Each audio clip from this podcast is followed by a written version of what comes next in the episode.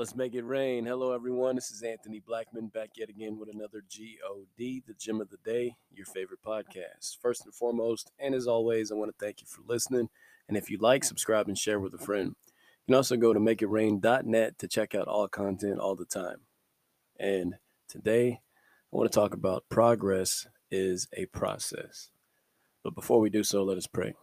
Dear Heavenly Father, we come to you thanking you for everything you do for your word that goes forth and prospers, in which the thing it was sent. And we thank you in all these things. In Jesus' name, amen. That being said, progress is a process. Now, this is something I had to learn over time. I'm going to speak from the heart today because something that is very near and dear to my heart, coming from a past that wasn't so great, trying to build yourself back up after being tore down, after being demolished spiritually, mentally, at times physically. It's hard building yourself back up, getting to the point to where you want to be. I'm still not there, but I'm on the right track.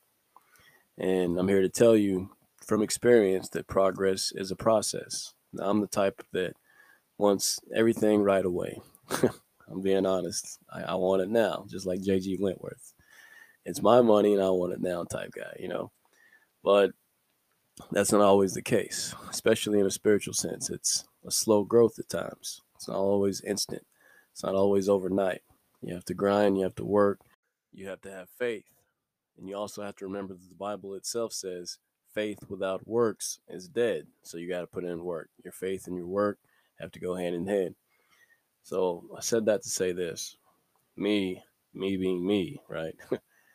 I had to learn that the hard way that little by little, I had to build myself up. Just like this podcast, for example.